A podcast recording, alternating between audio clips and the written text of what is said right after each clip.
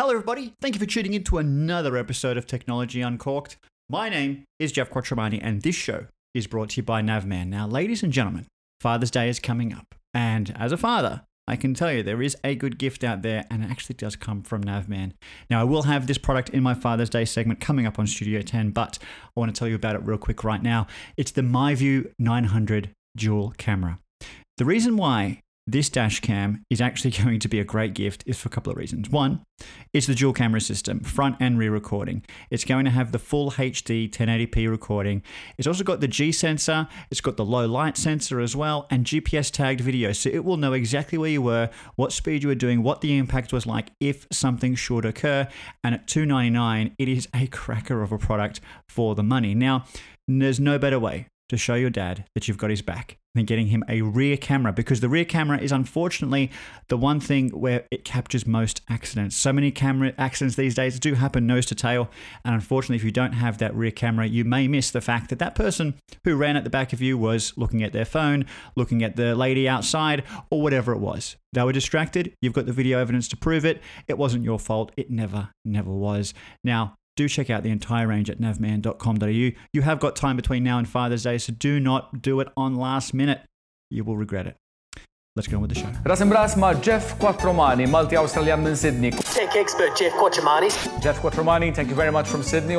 Jeff Quattromani is here. And now it's time to talk technology with Jeff Quattromani. Jeff Quattromani. Hello, everybody. Thanks for tuning in. What the heck? Let's talk tech.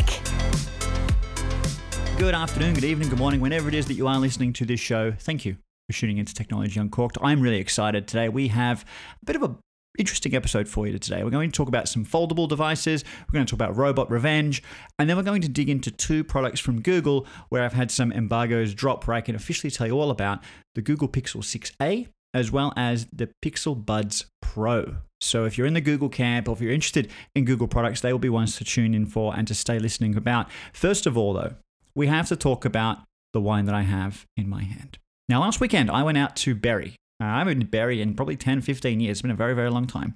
Went down there, and surprise, surprise, there's also a couple of vineyards. It seems like wherever you go, you may still find somewhere that's growing some grapes and making some wine. Now, I have a glass from Silo's Estate. It's called the Long Neck Malbec, and I can tell you, this is delicious. I didn't expect I didn't expect anything good from Berry. I had never heard of good wine coming from Berry, but this is my second bottle from the same vineyard, and this one I'm terribly enjoying. It's a $35 bottle of wine, um, probably a cellar door price. However, um, I also had their Wiley's Creek Shiraz, which was epic, um, which actually was less than that as well. So really good red, terribly easy to drink. It's actually far too easy to drink. It's one of those things you could probably put a straw in and continue drinking. Being a red wine, uh, this will go perfectly with some barbecued meats or something like that, which I wish I could also chew on during this show, but we'll avoid doing that just so you don't have to listen to me chew all day. Instead, let's chew on some technology. Now, first of all, we're going to talk about foldables today because Samsung has an event coming up, which we'll talk about. But before we get to the Samsung piece, there is a television coming to market that folds. Let me paint this picture for you. Imagine one of those Greek style Corinth, you know, columns. You know those big columns, those Greek ones like you'd see at the Pantheon or the other thing that looks like it's falling apart on top of the hill.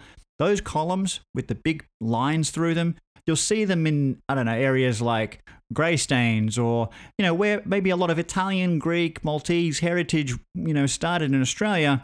You'll see a lot of these columns that I'm talking about. Um, however, it looks like that. So imagine one of those columns sitting in your lounge room, but when you turn the TV on, out folds four, five, six different panels. So six different panels that almost fold out like an accordion. And when it does that, it creates a 165 inch screen, which looks seamlessly like one display. Now, this is using that, those sort of panel LED technology that we actually saw from Samsung a couple of years ago at CES, where effectively you can make a wall of TV if you wanted to by piecing together these panels.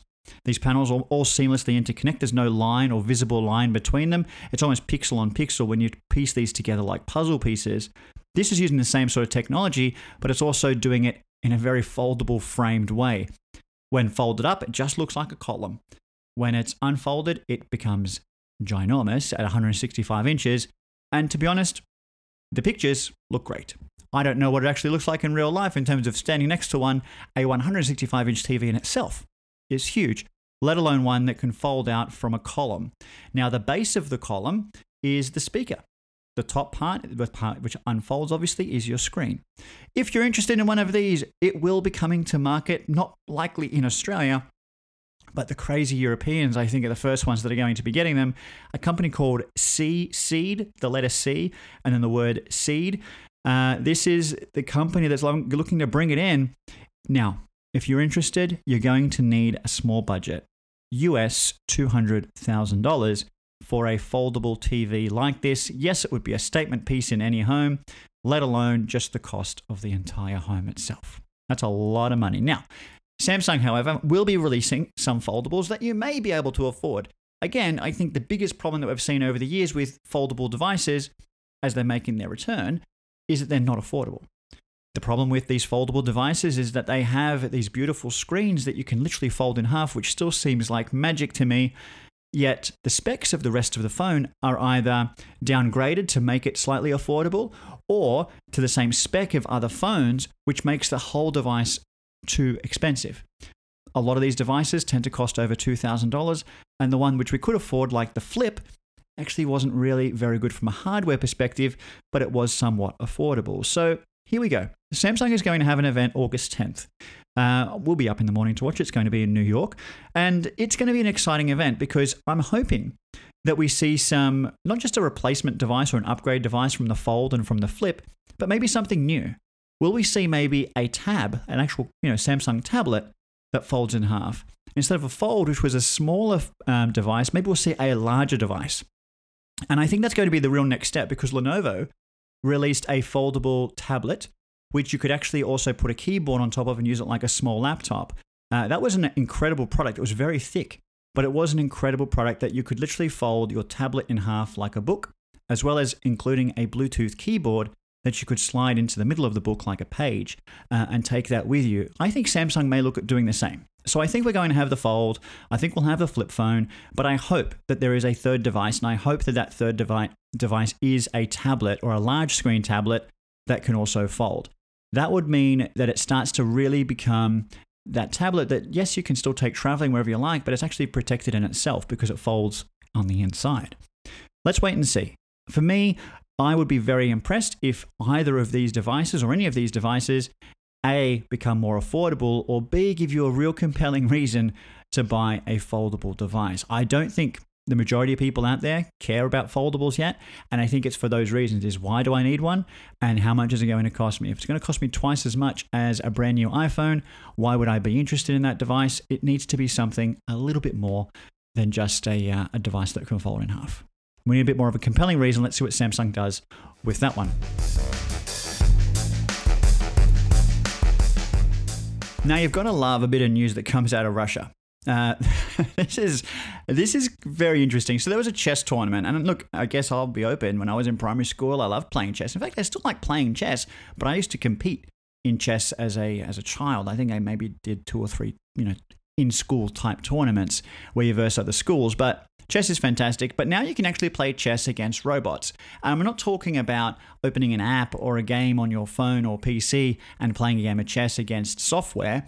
I'm talking about a robotic arm that, yes, is probably powered by software, but actually does the movements on a real chessboard. So imagine sitting across from a robotic arm, you make your move, it looks at the board, makes a visual decision on what it now needs to do, and then it makes its own moves. Now, in Russia, there was a tournament taking place where a boy, I think it was like seven, like, yeah, a seven year old boy playing chess against this robot. And he makes his move. The robot makes his move, from what I can see from the video. But then seconds later, he the, the boy tries to touch a piece. And I don't know why, but the robot grabbed his finger and broke it. Let me say it again. The robot saw that the player was moving too quickly and grabbed his finger and broke it. Now, the video shows uh, this poor child going to make his move. Obviously, rushing it or something like that, maybe going too fast for the robot to understand. And for whatever reason, the robot figures, well, with the same little fingers or robotic fingers that it uses to pick up a piece on the chessboard, it grabs the child's finger and just latches on, as in, I got you. I, I saw what you tried to do and I got you. Suddenly, people are coming running from across the room, not knowing what the heck is going on. And how do you argue with a robot? What do you say? Let go of him. The robot's going to be like, I'm a robot. I don't have, I don't have ears. You can't yell at me like that. But eventually, he, the kid's finger gets free, but it's busted. It's totally busted. Now, this is kind of interesting that when you start to look at the quotes and things like that, um, parents are looking to prosecute. They're also saying that um, the robot operators are going to have to strengthen the protection so this sort of thing doesn't happen again. They need to be the robot needs to be a bit, more lenient to make sure that it doesn't happen. Um, but they're also saying that there's some blame on the boy. There's some blame on the boy for putting his hand in the wrong place at the wrong time and getting caught out by the robot. So all I can say here, guys, is be nice to your smart speakers. Be nice to your robot vacuum, your robot mower. You just don't know when your robots are going to turn on you, when it thinks you've made a bad move and it decides to break your fingers. I don't want to be asleep at night time and suddenly all the robot vacuums in the house just decide to enter the bedroom and start, I don't know, pulling back the bed sheets because they can reach them and then taking me next and the mower's trying to smash the door down to try and get into me. I just can picture things going wrong. So all I can say to everybody is be nice to your robots, be nice to your smart speakers. They're all listening, they're all caring. I like to say thank you now. You know, I, I, I genuinely do. When, when I ask Google or Alexa a question, no, not you, Alexa, right now, I like to literally say thank you. Alexa, thank you for everything. Thank you. A, pleasure. That's the sort of relationship we need to build. If we start saying these kinds of things, then everything's going to be all right. And these broken fingers may not happen. So, um, if you're a chess player and you're playing against robots, just pay attention to the rules. And if you break them, they'll break your finger.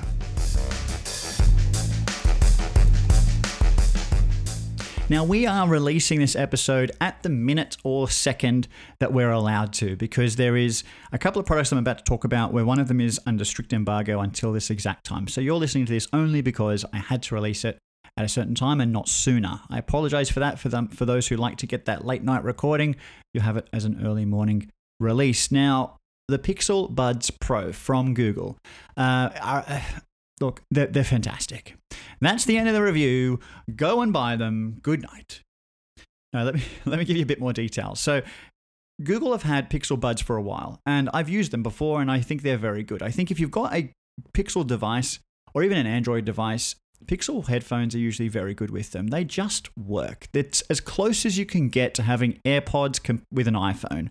This is the closest you'll ever get to having that seamless interaction on an Android device that we, who may have had an iPhone in the past, have lived with. So if you came from an iPhone and you wish you had this seamless interconnected ecosystem, honestly, Pixel Buds work best with Android devices, even better, obviously, with a Pixel phone. Now, I use the Pixel 6 Pro. Uh, recently, also been using the Pixel 6a, which we'll talk about after this. But um, when I pulled the Pixel Buds Pro out of the box, it took three seconds to connect them to my device. Uh, there was a firmware update it needed to do as well, but I think that's because I've gotten early and uh, I was ready to go. The interesting thing here with this is there's no added software required. It's all built into the operating system already. But what's interesting is when you're going through that initial setup process, it helps you with making sure you've got a proper seal in your ear for adequate noise cancellation, um, that you can even customize the controls up front as well, and really make sure you're going to know how to use the device from the minute it's out of the box. I loved it. Now, to charge the buds, you can charge it through USB C. I also have the Pixel Stand. Now, the Pixel Stand is a wireless charging stand that you can put your phone into. But for a long time, and I don't know how I didn't notice this sooner, at the bottom of the Pixel stand is a slight groove. And I thought it might have just been like a finger groove to make sure I can pick up my phone if I wanted to lift it up from the bottom. But actually, the Pixel Buds fit perfectly in that groove. And when you place it in that groove, they can wirelessly charge the Pixel Buds Pro. And that is a little bit of magic that is done in design. And I really, really like that and did not know that was a thing until I just placed my buds there and suddenly they were both charging. Obviously, you can put them on any other wireless charger as well, but knowing that it's got a wireless charging case is a really nice feature to have because it means, again, less cables. The wireless charger that I have on my bedside table has two pads, so I can put my phone and my buds down at nighttime and they're both getting a good charge before I wake up. Moving on actually putting them to use. I have mine in Sage. There is also a black and a white version. So if you want to be more Apple esque, you can get the white, or you can go black to be a bit more discreet, or you can be like me, which has Sage, which is a little bit slightly green um, in color. The, the case itself, however, is white. So the buds, when you put them in, they've got a little green um, coloring to them compared to the others. Now, besides the three colors, getting them installed very easy, all set up, ready to go. You put them in your ears, and they really go in your ears. Like these are buds with a throat. They literally have a little bit of depth in them that they go in. They go in in. And when I first put them on, it's you have to sort of twist them to place into your ears properly. But once you do that, they are super snug. They don't need any sort of wing tips or anything like that to avoid falling out because they're pretty much resting on your brain. But at the same time, they're very comfortable. So, you know, for me to say that they go in deep, they certainly do, but it doesn't feel uncomfortable in a sense. They're actually quite slim at those pointy ends, so it doesn't feel like you're trying to ram something into your ear canal. Performance. What do they sound like? Well, they're great. They're some of the best in ear headphones I've ever heard in my life. And I've tested some very expensive in ear headphones, and these are up there. Now, to give you a real comparison, the AirPods Pro at 399 is one that I used on a very regular basis when I had an iPhone. It was fantastic, the noise cancellation was good, and I really enjoyed them. I also use the Jabra Elite 7s. I think they're a fantastic pair of earbuds. They're usually around the 279 price point, depending on, on whether they're on special or not. Um, but these ones at 299 have become my new favorite buds at that price point. Um, there, there are other brands that you can look at, but to be honest, if you've got an Android device and you've got this kind of budget, this makes a lot of sense. I'll tell you why the buds themselves, um, yes, the audio performance is fantastic. The noise cancellation, however, is surprisingly outstanding. In, and I say it's surprisingly outstanding because over ear headphones have normally the best level of noise cancellation. It's literally a cup over your ears. These are just buds that go into your ear socket. And you would expect a little bit more leakage, but there's not. And I, and I say that through testing of, I've recently been going back to a gym and I hate the music that they play in gyms. Um, I generally would listen to an audiobook or a podcast. Um, but this time, as I've been testing these buds, I've been doing everything podcasts, audiobooks, um, and just general music that I enjoy. And I can tell you that when I put these buds in, the noise cancellation effect is immediate because I can't hear the gym music anymore. I can only hear my music or my podcast and so on. And that's and that's telling because I'm telling you, it's noisy in that gym. And the other buds that I have used in the past um, in in gym situations have not been as good in blocking out that ambient noise.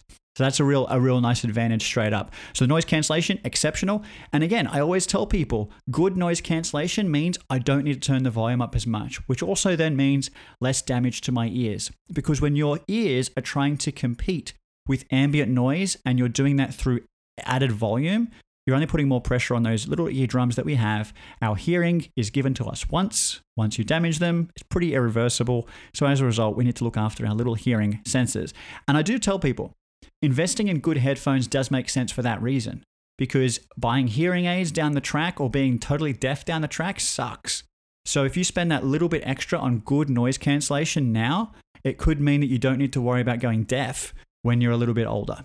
And I, I genuinely mean that. People should be investing in good audio and as a result, listening to things at a lower volume because they're not competing with ambient noise.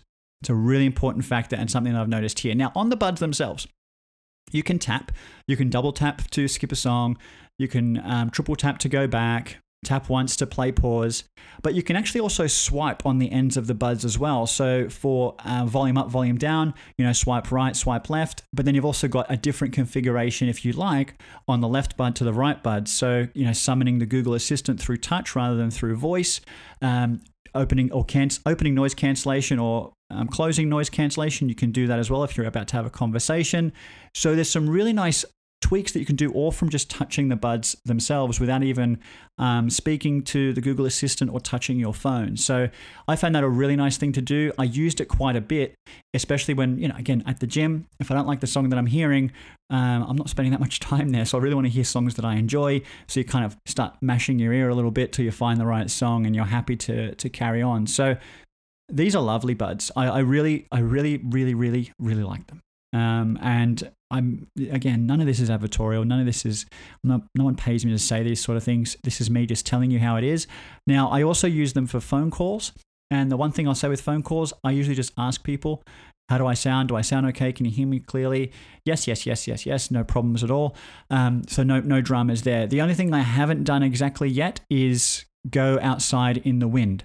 Now, the one reason I say that is because they say with these buds that they have these wind blocking mesh covers to try and stop uh, that wind effect from happening. You know, when you go out, when you hear someone on the phone who's in a windy environment, you literally just hear like, it's just a terrible sound.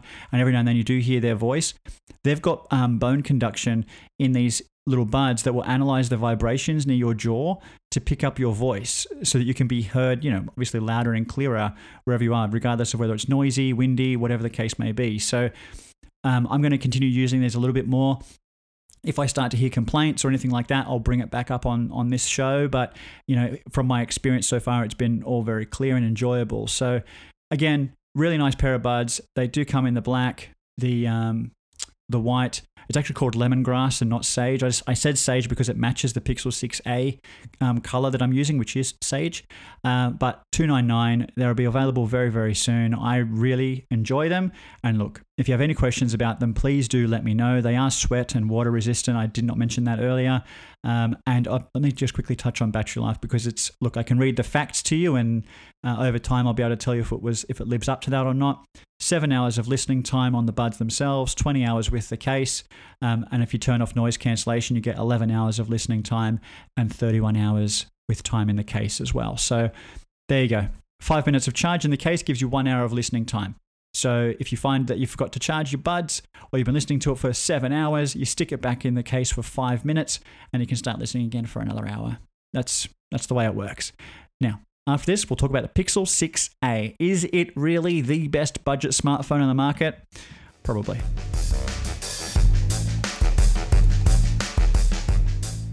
Now, when I had the Pixel 6a on Studio 10 recently talking about inexpensive smartphones, it was still under embargo. I actually couldn't show the screen on. I couldn't say whether it was a good or a bad device. I could just say, here is the Pixel 6a. It's $749 and that's that's really all I could really do and, and and point at it. Now I can actually tell you whether I like the device or not. And yeah, I do. I really do actually. And it's look, we're talking about seven hundred fifty nine, uh, seven hundred fifty dollars. So seven hundred forty nine dollar phone is outrageous in the scheme of things today. An iPhone is one thousand three hundred and eighty nine dollars or something similar. And yes, there is an iPhone SE which is seven hundred forty nine dollars, which should go toe to toe with this. But the reason that I don't use the iPhone SE as a comparison to a device like this is because the iPhone SE looks like something from 2008 because it does. It still has a home button, it's still got large plastic on top and on the bottom, it still has a single lens camera. Let's be honest, the iPhone SE is continuing to be a device that, while affordable, looks like an old phone. And the 6A does not look like an old phone. It looks just like the current model Pixel 6, but it's got a much lower price point. But how do they do that? Well, how do you get a device suddenly, which is a very similar size, very similar look and feel, but make it cheaper? Well, the processor on the inside is the same. The display is a 6.1 inch, which is actually the same as an iPhone 13. It's got the same amount of storage as the iPhone 13 at 128 gigs. This has five years of guaranteed software updates, meaning this device is not about to get old quickly. Even though it's an inexpensive device, it will still be cared for through operating system updates for five years, provided you can take care of your phone for that long. The battery, in my experience, easily gets you through the day. Google says it can get you over 24 hours. yes, that could be true depending on the kind of day you live. I don't think we should be talking about recommended hours of battery life anymore because my version of battery life compared to your version of battery life would be different. But I can tell you that from my experience, taking photos, making phone calls, watching some videos, scrolling on social media, checking email accounts, and things like that, I easily got through a day. Okay, that's how I can tell you about battery life. Now, beyond that, still has cameras on the back, still has cameras on the front. Does it have the exact same cameras as the Pixel Pro? No. Pixel 6 Pro has an optical zoom lens um, on top of on top of the other array of cameras. This one does not have the optical zoom, so you can still do wide angle. You can still do a normal shot. You can still digital zoom, although I never recommend it.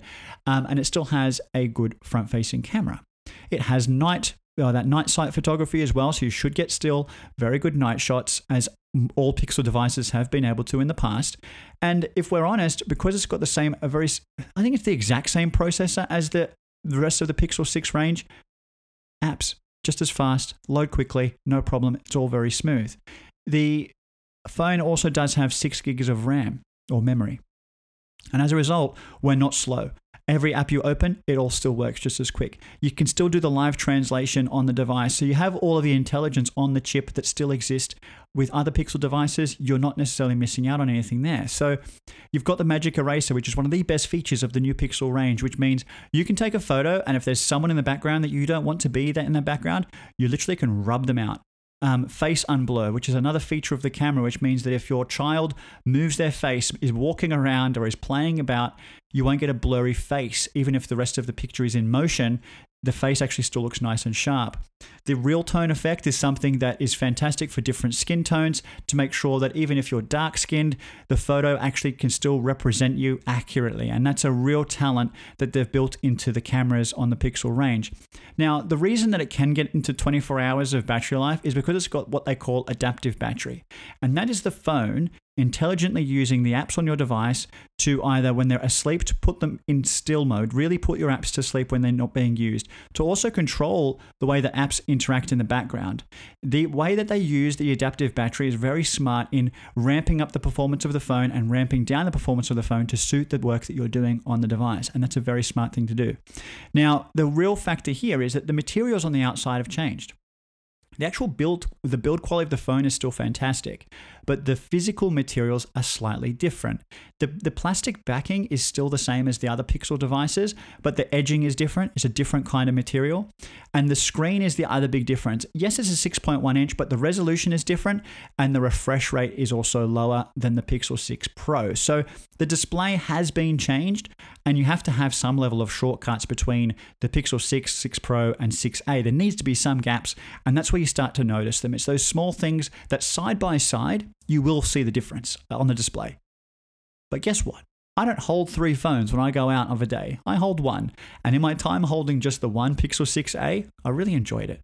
So there's really not a lot to complain about here. It's got that IP67 um, water resistance as well. It's got the fingerprint unlock in the screen still. You have to wonder where the shortcuts are, and it is very much in the display and the materials. The other part to it as well, it is still a 5G phone. It still has those features built in, so you're not going to have a device that is about to be redundant anytime soon. It comes with the same options for cases. You can certainly still customize your phone how you like. Um, I just if I again, if I needed to go out today and I needed to buy myself a phone and I didn't want to spend over a thousand dollars, this would probably be the device I'd go for. When I put this next to, say, an iPhone SE, it's a no-brainer.